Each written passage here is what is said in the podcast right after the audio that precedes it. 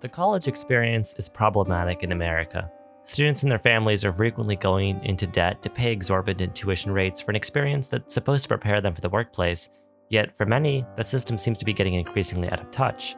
The job market is changing, the world's more competitive, and at the end of the day, do naturally imaginative kids growing up really want to be told that they have to be a corporate drone if they hope to be successful in the quote unquote real world?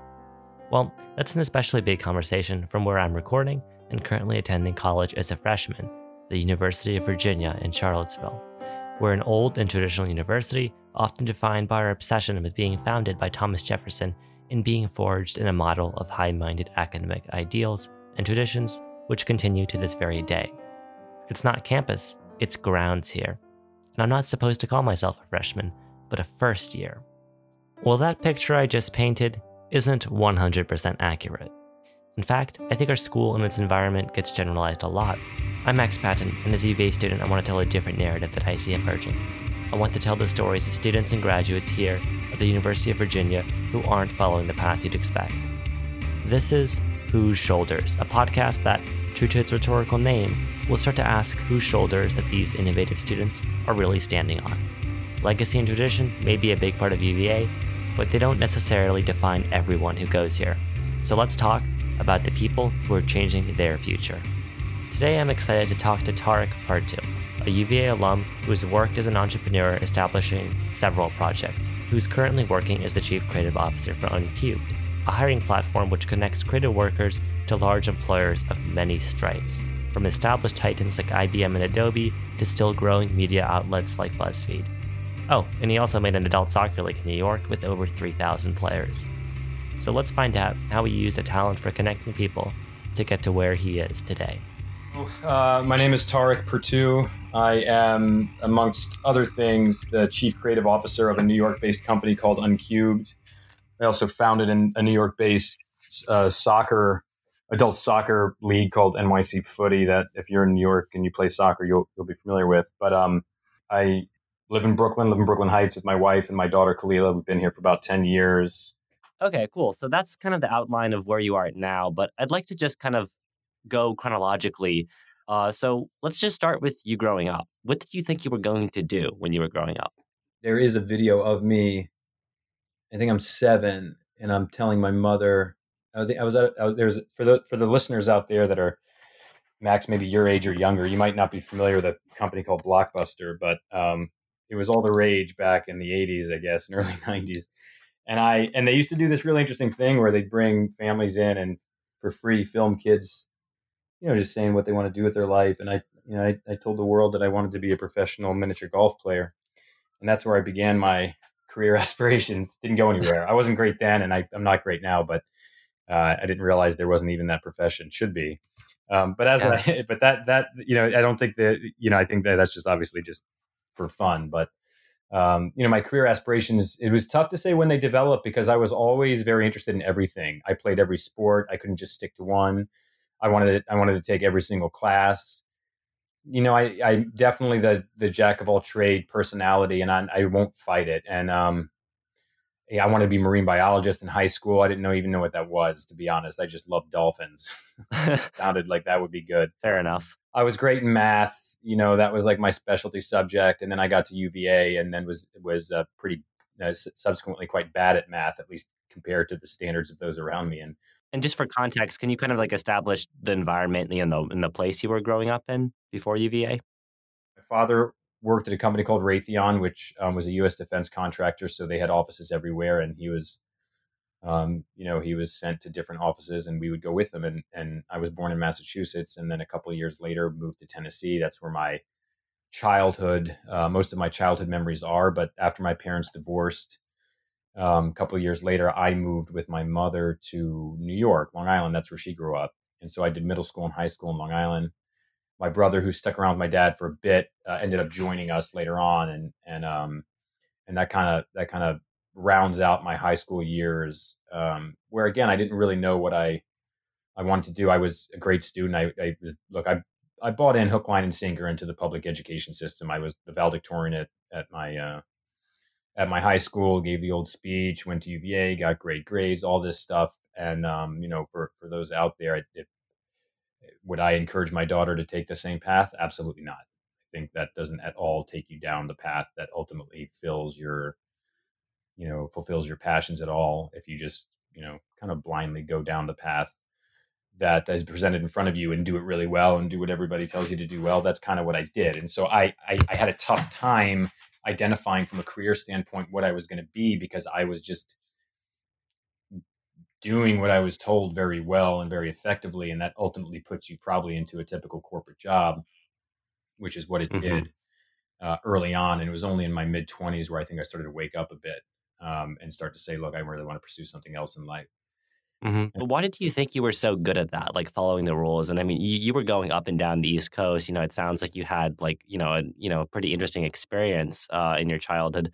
Why do you think you were you know so you know trying out all these sports, doing well in school? I mean, that's you know, I mean, it's not uncommon, but it's definitely not everybody. What, what do you think was making you just so focused on that kind of you know the correct path? I think what it was is I'm a very competitive person. So I think the reason I, I performed really well in school is was less because I was interested in classes, which is to say I wasn't interested in any of them. Uh, hence the reason I don't remember anything I learned. But it was I was very competitive, and I was competitive in everything. And I happened my that competitiveness was most its most successful outlet was studies. That's where I was outperforming others when I put in the work. When I put in the work in soccer and baseball and others, I wasn't necessarily outperforming others, but in studies, I was.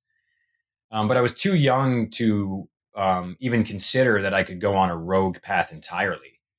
Uh, I wasn't really an artist. I wasn't a musician. I wasn't raised by artists or musicians. My father emigrated from Egypt to the U.S., and he really emigrated here to prove uh, to his family that he would make something of himself. And America, you know, from the perspective of a foreigner at the time, certainly those in Egypt was, you know, a place where you your hard work and getting a full time job at a big company offered you a very nice lifestyle. And I was conditioned in that by my father. Uh, my mom, who was a struggling lower middle class woman, and, and that was the majority of my life, is my I feel I feel as if I grew up in a lower middle class environment because I grew up with my mother. And that gave me a little bit of a chip on my shoulder, I think, when you grow up that way and it's a, to a hardworking woman and, and you start to see some of the irregularities in life. Um, you develop little chips on your shoulder and you, you start fighting uh, harder to prove your worth. Um, and if you go in different paths, you know, part of me wishes I would have fought the system more than um, dove right into the system and then and then um, you know, and then perform so well in that system, I guess. Mm-hmm. Mm-hmm. So you kind of had like conflicting pressures, and you're not entirely sure why, but you did end up, you know, in this path. I'm guessing through high school on that path of you know the the traditional path to success and just doing well in school, doing all of those things, right? Yeah, exactly. And then and then over the years, I'm 37 now, but over the years, I really began to resent that part of the world a whole lot. What made you decide to go to UVA, though? Uh, coming from, I guess you would be in New York at that point. At the time, the school I was most in love with was Georgetown, but I didn't get in. I got into UVA, and uh, I again, this this is this won't be a surprise to listeners having heard what I said about just again going hook, line, and sinker into into what uh, you know again what this world suggests we should go hook, line, and sinker into. I just I just went to the, the best school I got into. So I got into a, right. you know a few colleges, and I was like, well, I'm going there. It's the best one. Surely mm-hmm. that's my my best chance of happiness. so the like factor is like, okay, Charlottesville, it's kind of cute. It's not the urban environment I've known. Those were you know nice, but the main thing was like, this is the best school I've gotten into. Far and away the main thing. In fact, the only thing I really remember about UVA visiting it was was the lawn and thinking that's a hell of a fairway if you had a driver and a golf ball back to the mini golf. Yeah, exactly. So yeah. Golf has stuck with me, I suppose. And I'm a terrible golfer. I, in fact, I, I can't watch it, nor can I play it. But yeah, it's it's rising in its in its theme in my life, I guess. It's your first year at UVA. What was that like?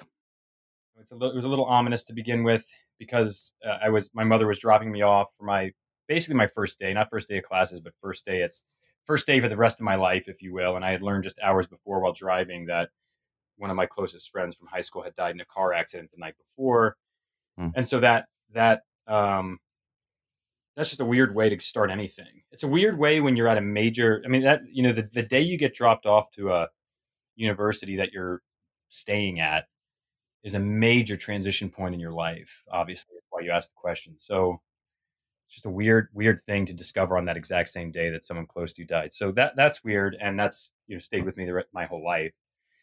Um, but I do remember. I just do remember a very, very friendly vibe, um, but a very different vibe, and that's what I think was so attractive. UVA was just such a different way of life from what I was used to. I mean, most when I first got to UVA, man, I, I was looked at as like a Long Island meathead.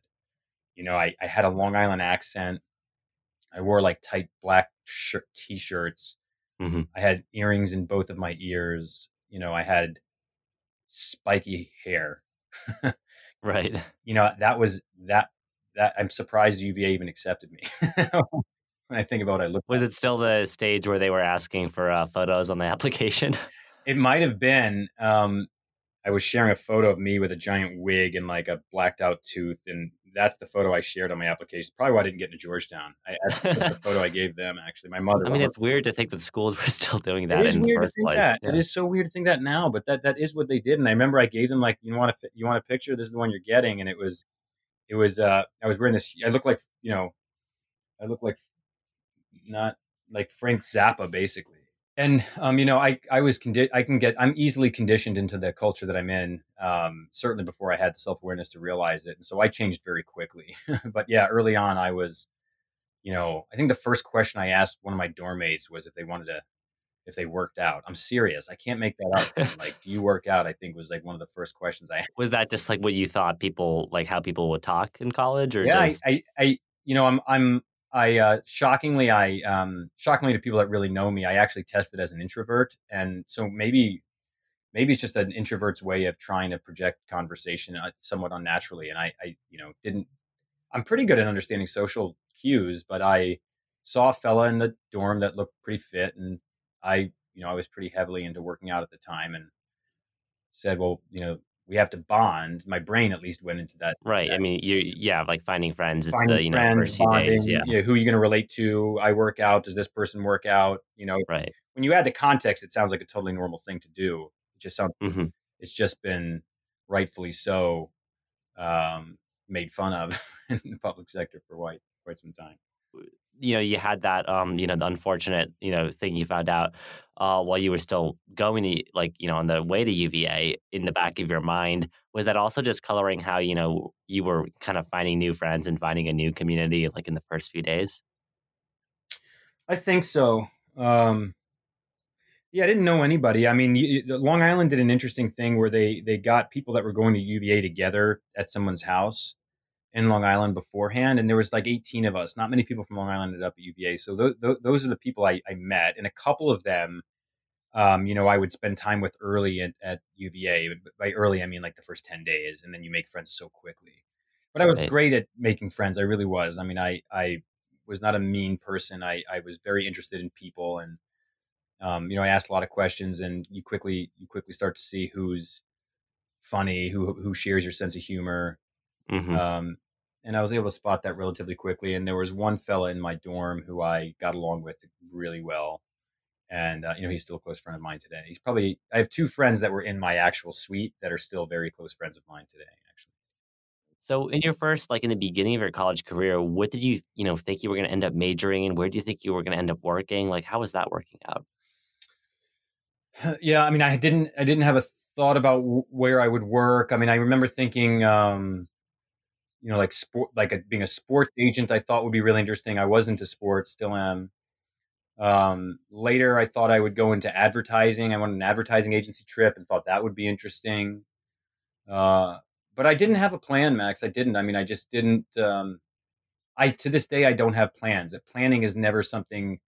Uh, it's just not who I am. For for you know, for it's probably frustrated people in my life, but it's I've never been a planner, and um, and so I just kind of just kind of went in whatever direction I think I was pulled in. So the early classes I took, I mean, you had certain prereqs, so I did sign up for all the prerequisites, and I asked people like, "What classes are you taking?" I took a lot of classes because other people took the classes, Mhm. and then there was I don't remember everything, but I do remember quickly going into pre-com.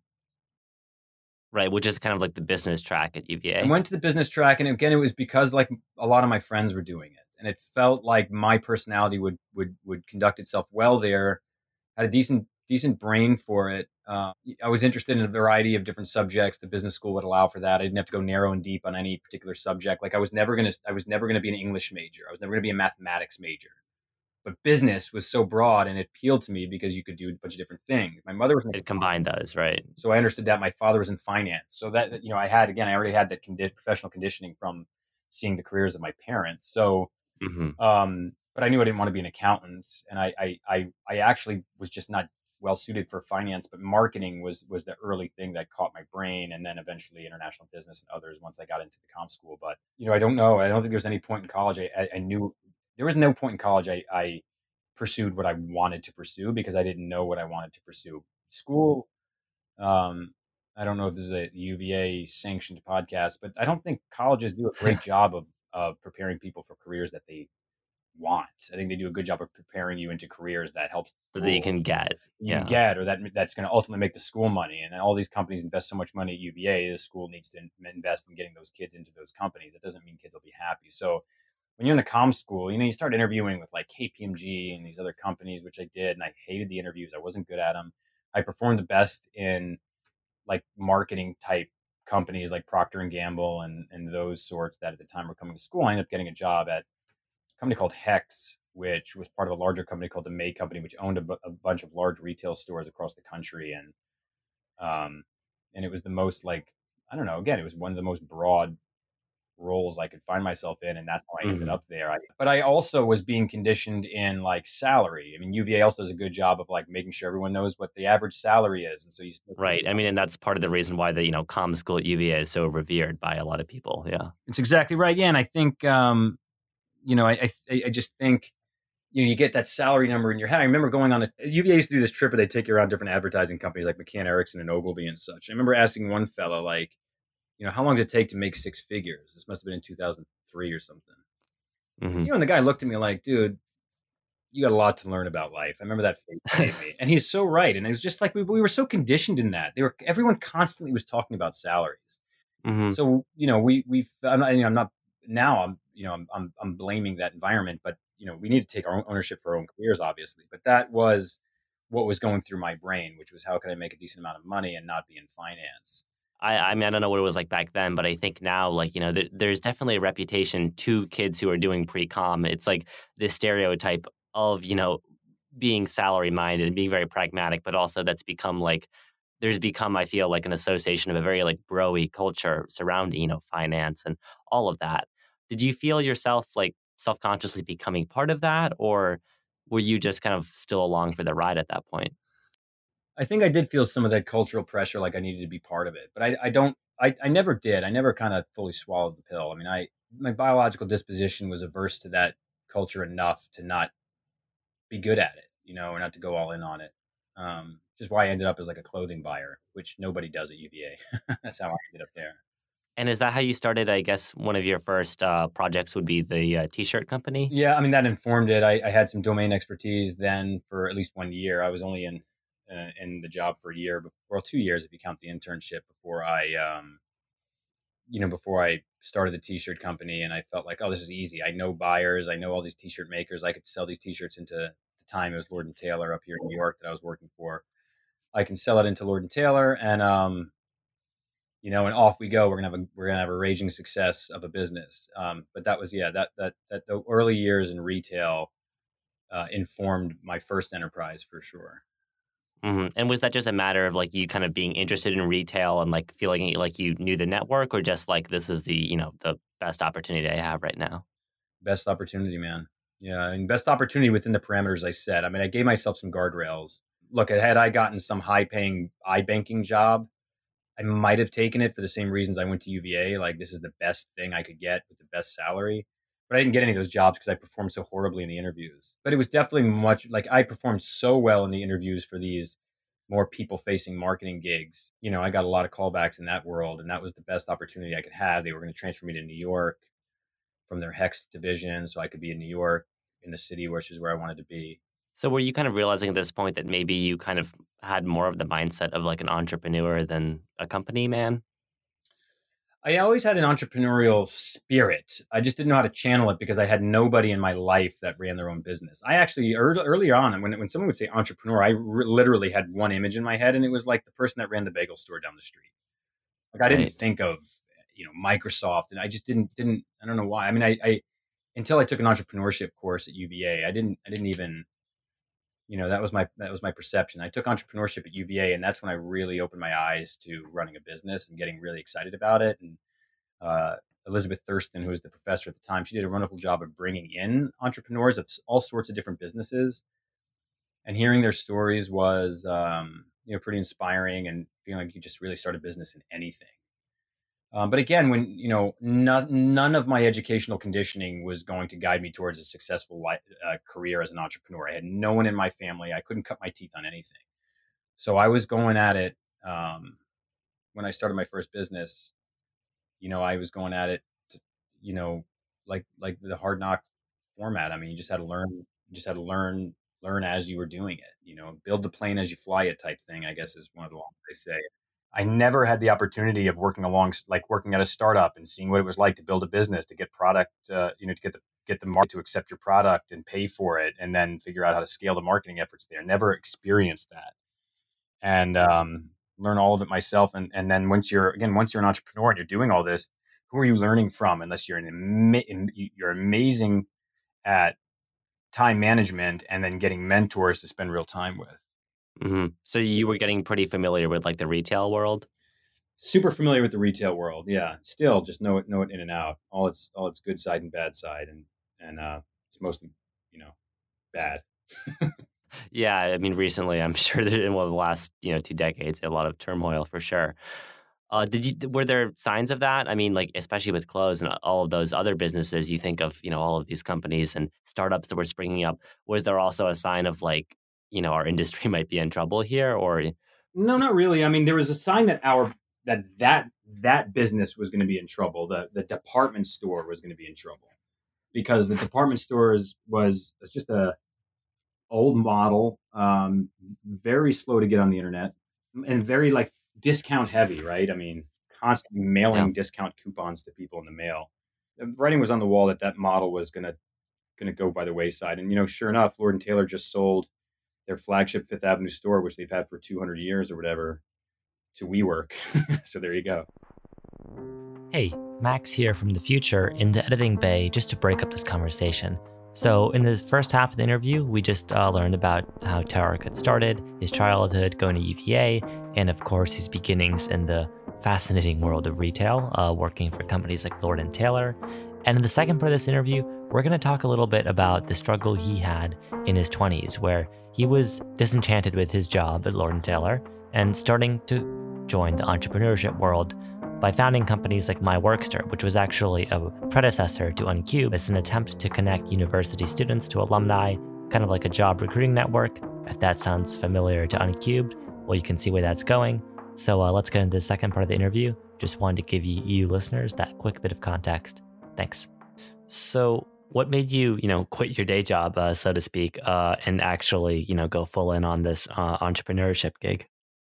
So I was doing both hand, hand you know, together. So between 2006 and 2008, on the side, I was I was, you know, doing what I could to contribute to this business, which was called MyWorkster at the time, and I was, um, you know, I put all my money into it. So all the money that I had saved. Remember, I, I think I mentioned earlier, I was living at home for the first 18 months, so I saved quite a bit of money there, and kind of just dumped it all into that and really wanted to prove myself really wanted to you know prove myself to my co-founder at the time two co-founders and um, and it was fun early on. You know you go to these interesting uh, events and trade shows and you start showing off the product having meetings you're testing you know whether or not people respond well to it.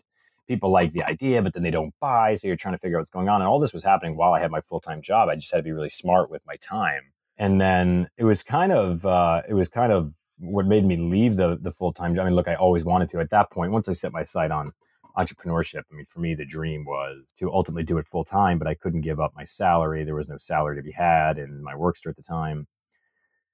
And so, uh, you know, I kind of just did both. Uh, you know, I did all the work that was, you know, that I was responsible for at, at Lord and Taylor. And then when any free time I had, I was working on this. And but like I said, I, I had lost motivation at Lord and Taylor because it had no system of meritocracy, which is what motivated me. And so I became basically the equivalent of getting the minimum amount of work done and not worrying too much about anything else. Mm-hmm. People catch on to that pretty quick. They know you're not motivated. I, I, think I mentioned earlier I didn't get along well with my boss's boss, um, and you know they kind of wanted me out of her division. And when I refused it, eventually they came calling uh, about a month after I refused to move out of her division. They they basically suggested, "Hey, we've got this great promotional opportunity for you. You can go over to this part of the business. It's a promotion, be a salary increase." And I turned it down. And he's like, you know, that at the time my boss said, you know, Tarek, you kind of you're kind of right in your grave here.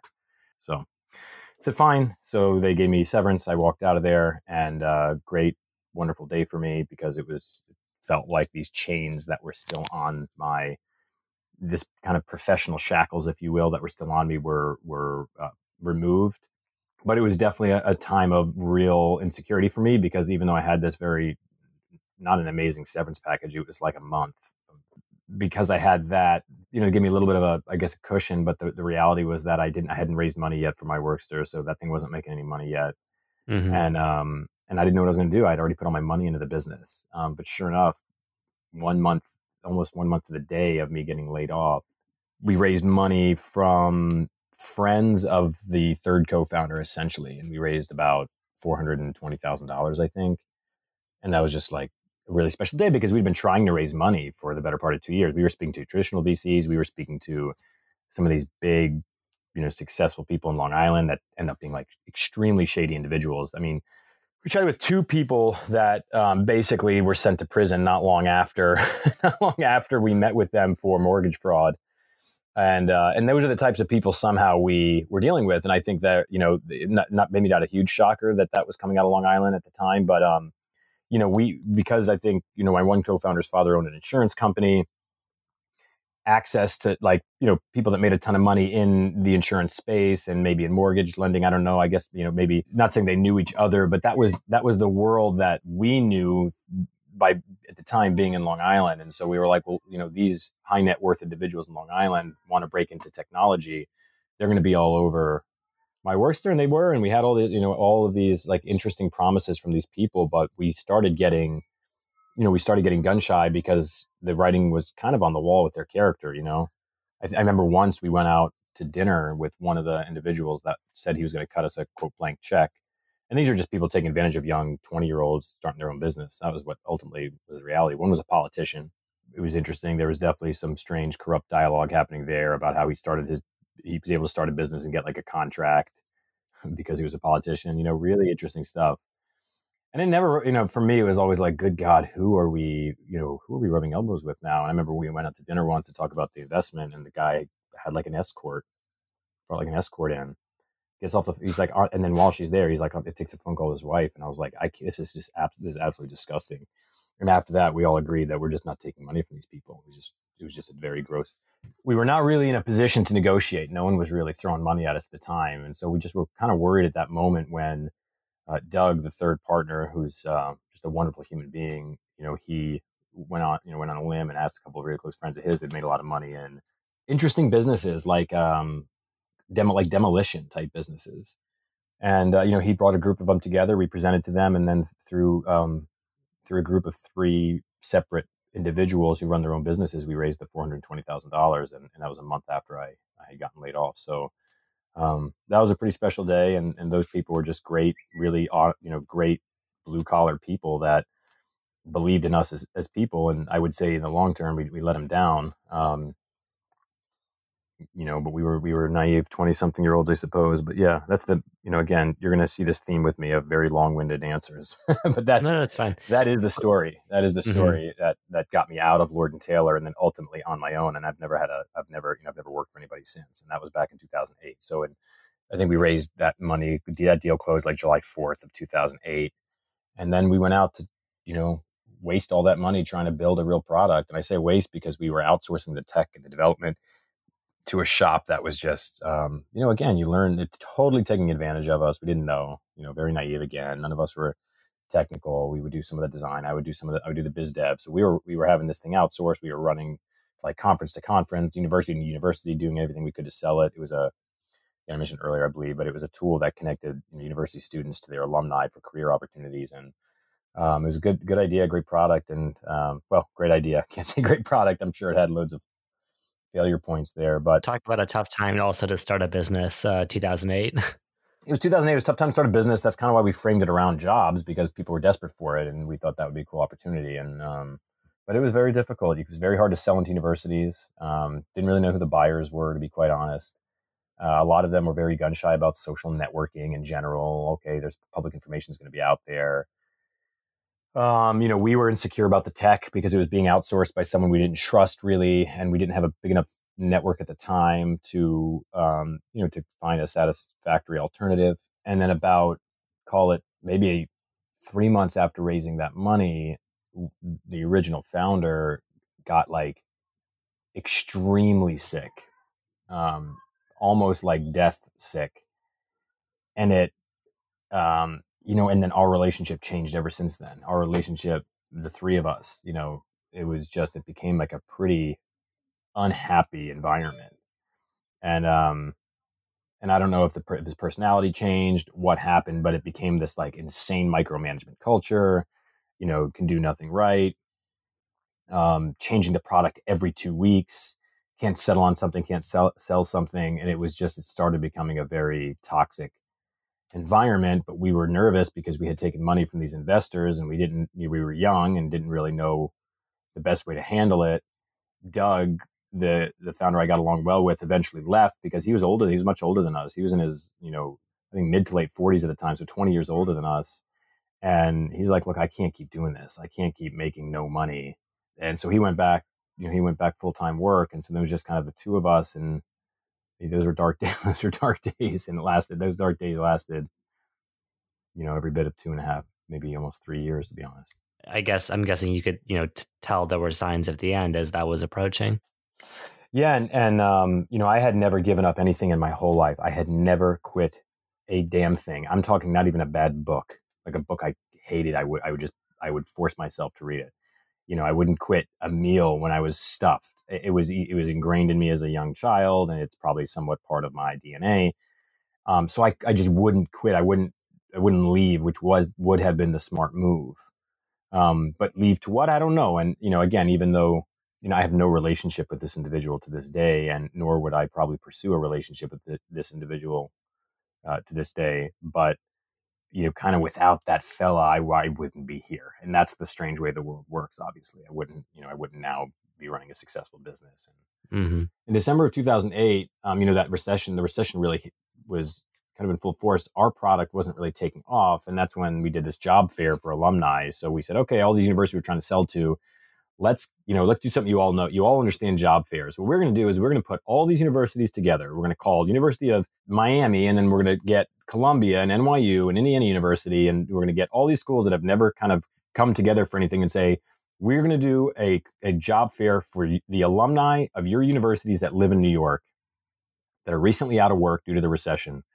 And we had and and are you in? And they all said yes. And then you know we were basically wonderful. So they're going to promote it to their alumni. We didn't that was like the most powerful marketing channel you could have.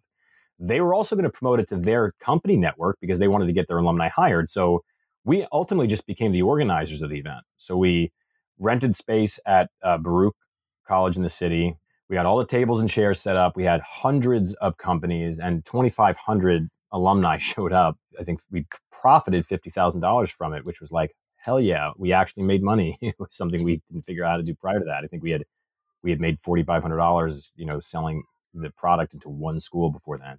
And then out of that, University of Indiana said, "Hey, can you do one of these in Chicago? That's where our largest uh, alumni network is." And we said, "Sure." So that October in 2009, we did one in in Chicago, and then that was where the demand for the offering landed. Can you do one in DC? You can do one in LA. And so we did one at George Washington D.C. We did one in USC and L.A. and then we started doing these in these different cities, and um, and it wasn't a big business, um, but it definitely sustained me, my salary, and and my co-founders at the time. The other individual, um, I had mentioned Doug, he left right around that second job fair.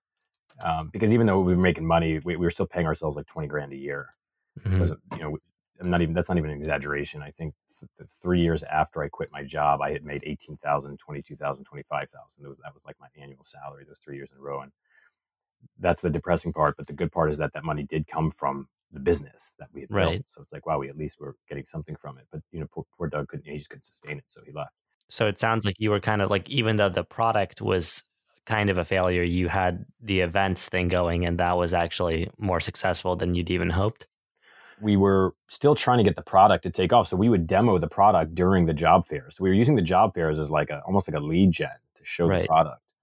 But it really, no one really cared about the product. I mean, that's what we learned. That's what we, that's what I still learn today with Uncubed is that most people will defer to what they know, and they know job fairs. They don't know social networking. They don't know how to promote it. They don't know how their effort can lead to ROI from from buying it. And you have to. That's basically when you have a product that's that has a high educational component. You have to educate your buyer before they know they need it. That's a very difficult business to build without resources for sure. But the job fair, no problem. Uh, Doug had to leave. The other co-founder, uh, by the way, who lived at home still. Nothing wrong with that, of course. But he he didn't have to worry about bills or anything, of course, which is what I had to worry about at the time. And my wife now, she you know we were together then. I think we, we got married in October that of 20, 2008.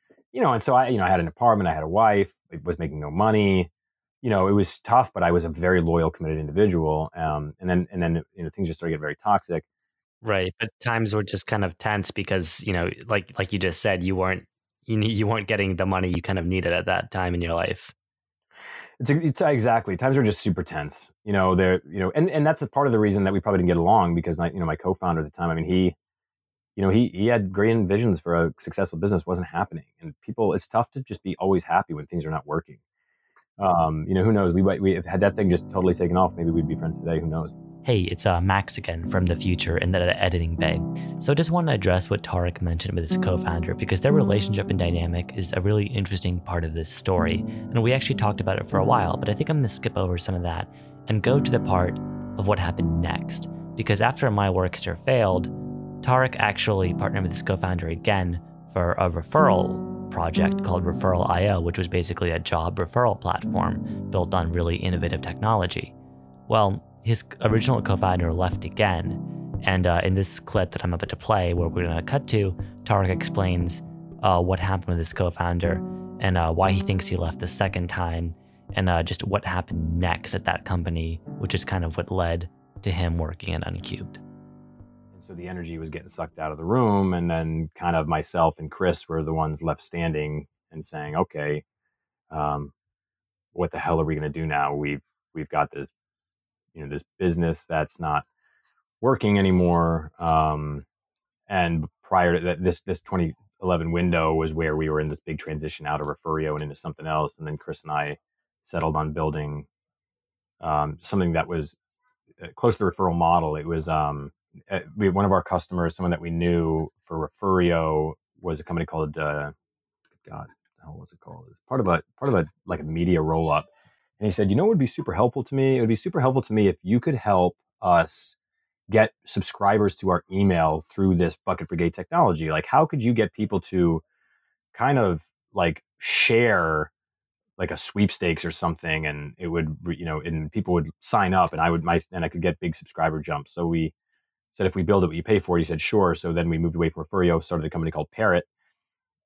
And then parrot was uh, and this was all the fall the back half of 2011 we built um, this tool that essentially you could bolt on very easily to your website and you could you could run like promotions to encourage people to share your site or your link. And it would be like hey we're going to give away it had referral components which was like if you refer someone you know you get points. And it, at, once you reach a certain number of points you get you know swag or something and and so usually attach it to a, a, campaign and so somebody would would do a giveaway they would email their email list and say refer your friends to this giveaway and people would just refer like crazy and so all these emails would pour in and that was working. And we're like all right we're going to build this like you know interesting little weird social tool and we started building that it was chris myself and one of the remaining engineers of refurio anyway december hits that engineer is like i'm out of here. This stinks. I don't want to build this. Goes to facebook. And then chris and i were sitting there in december of 2011 going like you know do we really want to build this thing? You know do we want to build this weird social site? And we didn't. Um, but the month prior i had done a job fair for startups called the Silicon Alley Talent Fair, and I was just a community event for some local startup people, so that startups could get a little bit their brand out there. And you know, and Chris saw this thing, and he's like, "What do you think about a job business that helps connect startups to talent? Nobody knows these companies exist yet." And that's the conversation we were having at the end of 2011. And I was in December 2011, I was totally against it. I was like, I don't want to start a new business. Let's just try to make this stupid parrot thing work. and so I went to Brazil um, in January and February that year and, you know, I had a call with him while I was in Brazil and he's like, look, I don't think I'm pitching it the right way. Let me pitch it a little bit of a different way. And he just presented this concept of being this, this cool site that helps expose these really interesting young technology companies that no one's ever heard of before to all these job seekers that don't want traditional careers. And it kind of like hit. And I was like, you know what? That, that, we can definitely build that business. He's like, look, we'll do these events where we connect start like the event that you just did. Like, let's turn it into something. Let's connect startups to talent and then let's just see what we can build. Let's just start there and see what we can build. And that was when Uncubed got launched. But now Uncubed is kind of the culmination, like the bigger version of things you've basically been doing for the decade before. It's exactly right. And you know, I, I used to use this analogy of, um, you know, when you when you build a, you know, you're let's say you're building your own car from scratch, um, and you build that first car and it's it doesn't work. Like you can't drive it down the road at all. So you're like, all right, got to start again, got to build another car. Um, you're going to take parts from that car with you you know, maybe you like the doors you built or maybe you like the wheels, you'll take parts of it, but the engine didn't work. So, um, and that's the way I saw it. Like I, you know, I knew how to run events. I cut my teeth on how to run events. Uh, I, I developed domain expertise in the job space. So you take that knowledge with you and you kind of create a different model and say, well, this model work. And, um, and Chris was a writer in school, so that's why like the tech blog thing made sense because I could do the events, he could write, and we had this. Okay, great. We have two founders whose actual skill set can build the business. Whereas when you're building a technology company, you can't. So I could do the events, he could write, and so we had this tech blog. We had a media company essentially, yeah. and we were we were good people to build a media company. But then when we wanted to start building the the software, we were like, we got to do this. And then our the first person to start kind of building it, honestly, I think was a UVA grad named Daniel Wilson, who you might know or you might have heard of because he helped. Mm-hmm. He's running HackCville in Charlottesville now. And HackCville is kind of like a big, I guess, I don't know how big it was then, but like the entrepreneurship thing at UVA. Because um, before that, I think it was kind of non-existent. And what Daniel and other people, you know, at HackCville have done is really neat to kind of like get students involved in that before they even uh, graduate.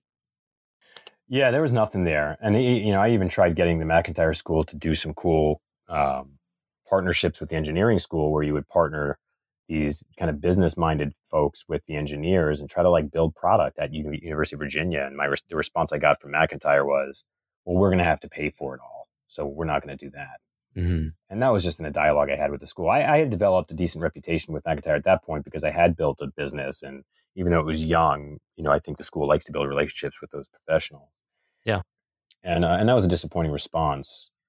And then when they wanted to do the trip, the school said they wouldn't fund it, and I said, well, then tell everybody to buy it themselves. You know, people really care about their career, tell them to buy their own bus ticket up. I'll take care of the startups myself. You guys just find a place to crash and get your bus ticket. And so I think Kyle really was able to motivate people to do it. And once he got everybody to do it, a guy named Mark Galant, which is now the, I think the Entrepreneurship Center is named after him, got wind of it. And he's like, these kids are not paying for themselves. I'll foot the bill. So he paid for them all to come up and he took everybody out to dinner and he just did a really good job. And I think that's when the spark really, the entrepreneurship spark, like really took off. Was probably that trip surely played a role in it. I think.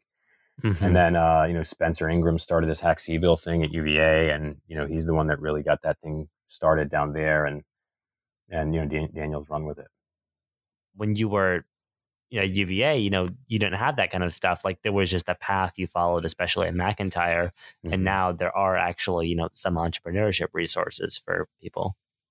I think if UVA had it their way, they wouldn't have, they wouldn't even have the entrepreneurship department. Um, that was the vibe we always got. Not so it's like a student thing. Yeah, it, it, they had no choice because it was ha- it was going to steamroll them over because students were making it happen. I think even Alexis Ohanian had commented on that, which is like UVA didn't help.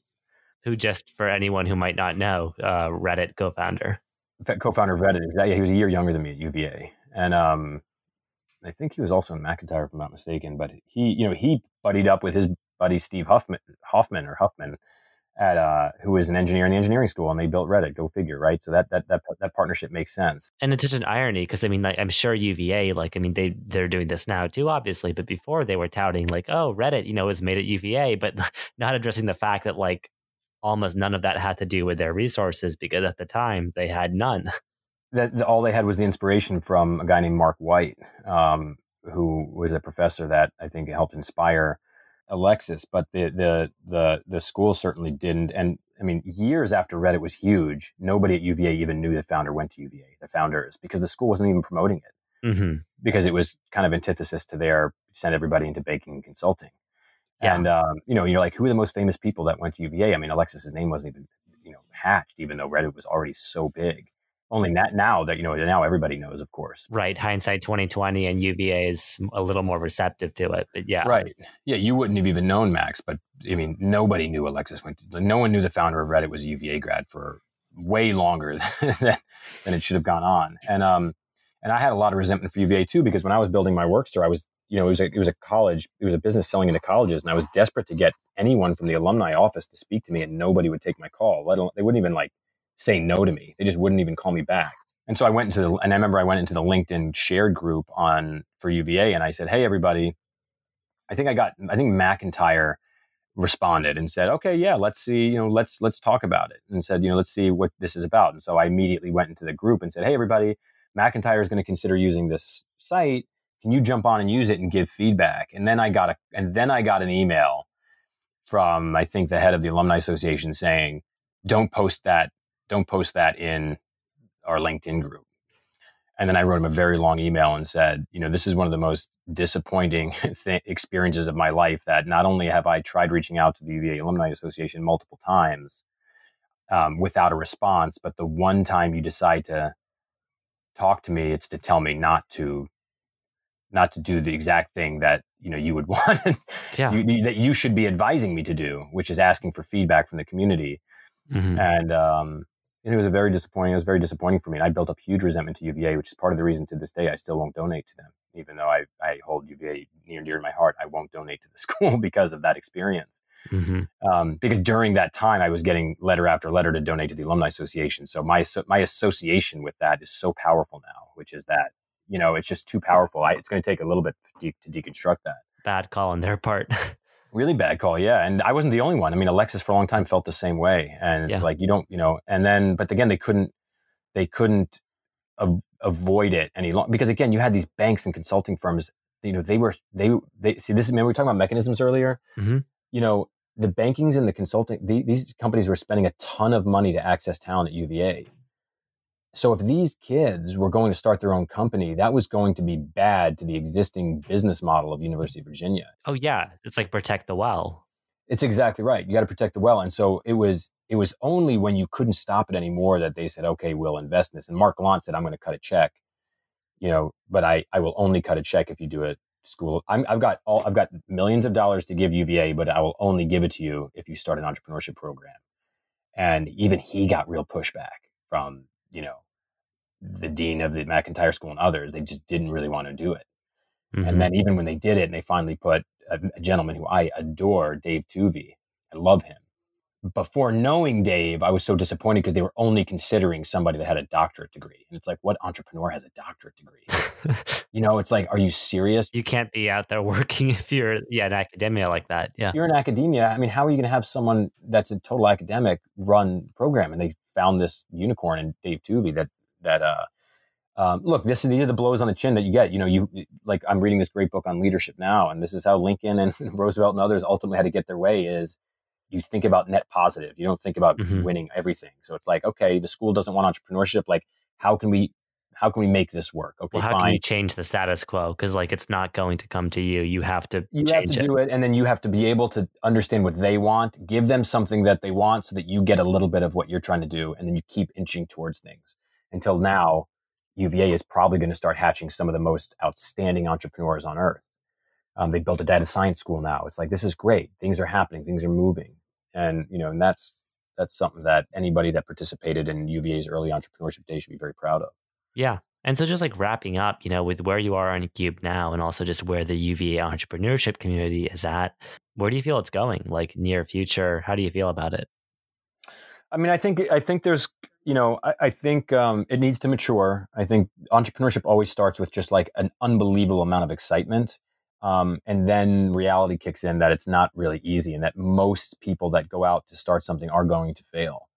Uh, and uh, I hate using that word because um, fail, but with great knowledge. You know, you're you're you're you're, you're in your. Vi- I'll say this: uh-huh. most people that go out to start their business, the vision for what it will become will not happen. The learnings you take, how it leads to new businesses, or that it becomes a business just not what you expect. These things will happen, but most the vision won't materialize. Some will have to go get real jobs. Um, but I think entrepreneurship is maturing right now. I think there's actually now starting to be a little bit of a reverse trend, to be quite honest, because of the toxicity coming out of the very privileged technology entrepreneurship community, where most entrepreneurship is now associated with the tech world. Yeah, which it has, you know, like you just said, kind of a stain on itself at the moment. It now has a stain on itself, the way banking developed a stain on itself over time. And now you can't go around and say you're in tech and get the same response you did five, six years ago, where people were like, "Ooh, what are you building? That's so interesting." Now they're like, "Ugh." Are you getting sued by the government? Yeah. Yeah, exactly. And people are just like, oh, just another privileged tech person. Like, I really hesitate to, to often, I'll be quite honest with you. I mean, I'm, I'm, you know, I, I try to have, I try to be zen enough not to care that much about what people think. But I often tell people I run a soccer league, you know, because I do run a soccer league, but I don't love having the tech conversation with people too often. Yeah, and we've been talking about work for an hour, and I just want to end on a note of play. And um, you just mentioned a few minutes ago NYC Footy. Uh, so, what are you doing with that?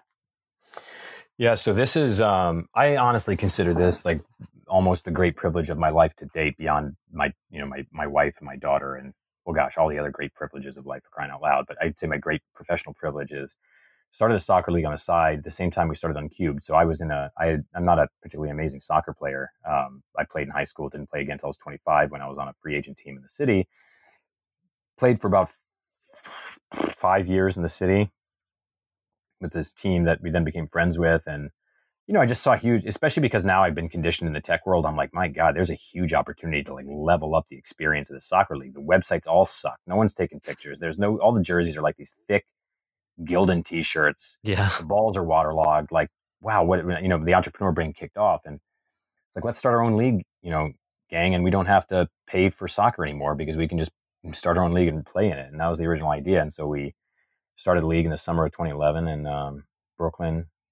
We thought we'd get teams pretty easily. Didn't happen. So we like advertised in L magazine and all these other things. Eventually scraped like six teams together. I had to ask some favors for people to form teams and and then that, you know the first couple seasons were just like six or eight teams and it was just a lot of fun and um but we started taking like these you know we had these beautiful jerseys that we had made we got local sponsors local bars that print their you know their we were trying to create we were trying to just create this like professional experience but for the recreational league. It was only co-ed so as we are today we only co-ed.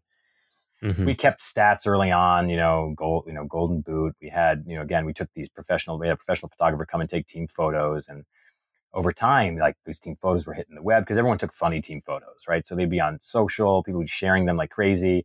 More teams were knocking on the door. We had to go get another permit. We finally got another permit um, the league was growing. Then we unlocked this huge permit for us in, in Brooklyn. And um, this season, that same field is fielding 45 teams. And now, you know, you flash forward to 2019 and, you know, we have this season, I think 102 teams. And that's like over a thousand people in your league or? Yeah, that's 1,500 people are playing now this season alone. Um, in aggregate, we have over 7,000 players. Just grown so and continues to grow. In fact, summer is now going to be bigger than spring. Every season gets bigger. And and that's just the that's and that that there's like no that there's no tech there. That's just all mm-hmm. that's just all creating a great you know in-person experience for people. And that's just fun for you right? And that's just a lot of fun for me yeah and i think for me that's you know it was for us this city did not need another soccer league when we came in but we just you know we created a lot of fun. We kicked people out that are bad for the culture like if people are overly aggressive or or yelling or say inappropriate things. They get a few strikes. If they keep doing it, their character's not going to change. we're like, go find another league. Goodbye. And so what you end up shaping this very fun, respectful atmosphere. It's always co-ed, so it's got this social undertone. Now we're sponsored by Puma, so all the kits are Puma. Famous people playing it. Jay Williams, you might know, who's you know of Duke fame, who does all the broadcasting for it. His wife is on my soccer team, so he comes and plays with us sometimes. We've got a lot of tech founders in the league as well. I've played over time. Founder of Venmo, founder of Oscar Health, founder of SeatGeek, Connor SeatGeek's on my team as an example, right? So there's like, mm-hmm. you know, there's now you've got now I'm able to mix the tech world a little bit with the sport world. Just like you're bringing the tech to the sport world, you're also bringing the sport and the fun to the tech world. Exactly, and and and that that's when my family and friends and even myself started realizing that that is actually my personal gift is is is is the kind of bringing together the community concept i'm so focused on that. I have been my whole life. That's why events have always been i was a social chair at mcintire school of commerce. I was a social chair at my fraternity. Like this has always been in my dna so put me behind a machine and doing like a tech company all day long is not my gift. That's not me you know putting my best skill set the gift that i i was blessed with to the world and now we've got this wonderful site Uncubed that has a studio a lot of in-person stuff a lot of like creating you know visual elements. We do this you know we still do a conference every year called hr on cube. It's this amazing interactive conference for hr and talent professionals. So we still are always you know with the community we do these breakfasts every single month or every other month for hr people. So that that bringing together thing is in my dna for sure. And uh, you know the soccer league i think is like the epitome of combining my knowledge and and my and what I love to do with my skill set, and that's why that soccer league is probably recognized as the best league in the city, because those two things are together. There's a lot of people running the so- soccer leagues in the city solely because they see a business opportunity. There's other people that are running soccer leagues in the city. All they want to do is play in it. But when you combine like wanting to, you know, bring more and more people together with something that you love and and an attention to detail you you know you put certain things, all those things combined, it's going to be tough to compete with with any with somebody that can do that. Thank you so much for listening, and thank you again to Tarek for the interview. If you're curious about Uncubed, NYC Footy, or any of the other projects mentioned in this interview, well, there'll be links to those in the show notes. This has been our second episode, and I'd like to thank you for listening. If you enjoyed the show, it'd be a huge deal if you could rate and review us on Apple Podcasts, Spotify, or wherever you download the show. And you can also subscribe in your podcast app of choice to keep getting future episodes and stories of innovative UVA students. Who Shoulders will return next month with another guest. Once more, you're awesome for listening. Have a nice warm May. We'll catch you again with our next episode in June. Enjoy the start of the summer. Peace.